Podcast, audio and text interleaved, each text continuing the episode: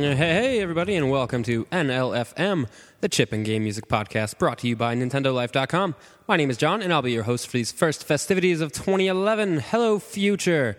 We started out with the Melty Monster Galaxy track pulled from last year's Super Mario Galaxy 2 on Wii. Absolutely phenomenal soundtrack, so much so that we here at Nintendo Life crowned it with Best Sound in our 2010 Game of the Year awards, closely followed by Gaijin Games' Bit Trip Runner on WiiWare. Actually, we felt so strongly about Galaxy 2 that it sort of swept our awards, netting Best Wii Game, Best Sound, and overall Game of the Year. Congratulations on a job well done, Plumber. We're going to dial things back a bit from sweeping symphonies to cheery chips with a track from Silo Dump of the 8 Bit People's Collective. This song is off his free release, Metro Nom Nom Nom. Metro Nom Nom Nom. Metronom Nom. Metrononom something like that. And you can snag the full release at 8bitpeoples.com. As always, check out the show post on Nintendo Life for these links. And here's the title track to that release Metro Nom Nom Nom Nom Nom Nom Nom Nom Nom Nom.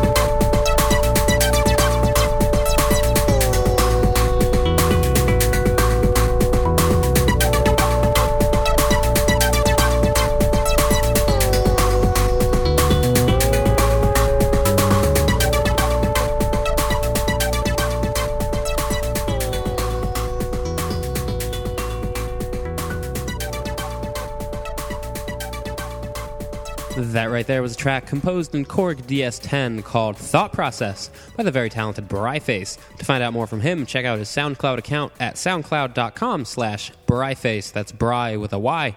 And before that, we heard a tune from Sunsoft's NES game Journey to Silius, a Mega Man and Contra style run and gun game from 1990. Journey to Silius was originally supposed to be a Terminator licensed game, but once that deal fell through, Sunsoft played it smart and went ahead to edit the game accordingly instead of just chucking it out. And we heard the title theme from the game, and that was composed by Naoki Kodaka. Now, Kodaka handled composing duties for a lot of classic Sunsoft games of that era, like Blaster Master and Ufouria, so you're probably already familiar with a lot of his work. And starting that set off was a track by Silo Dump called Metro Nom Nom Nom Nom Nom Nom Nom Nom Num off the eponymous release for 8bitpeoples.com. And coming up right now is the J. Arthur Keenes Band with the track Color Television. Enjoy!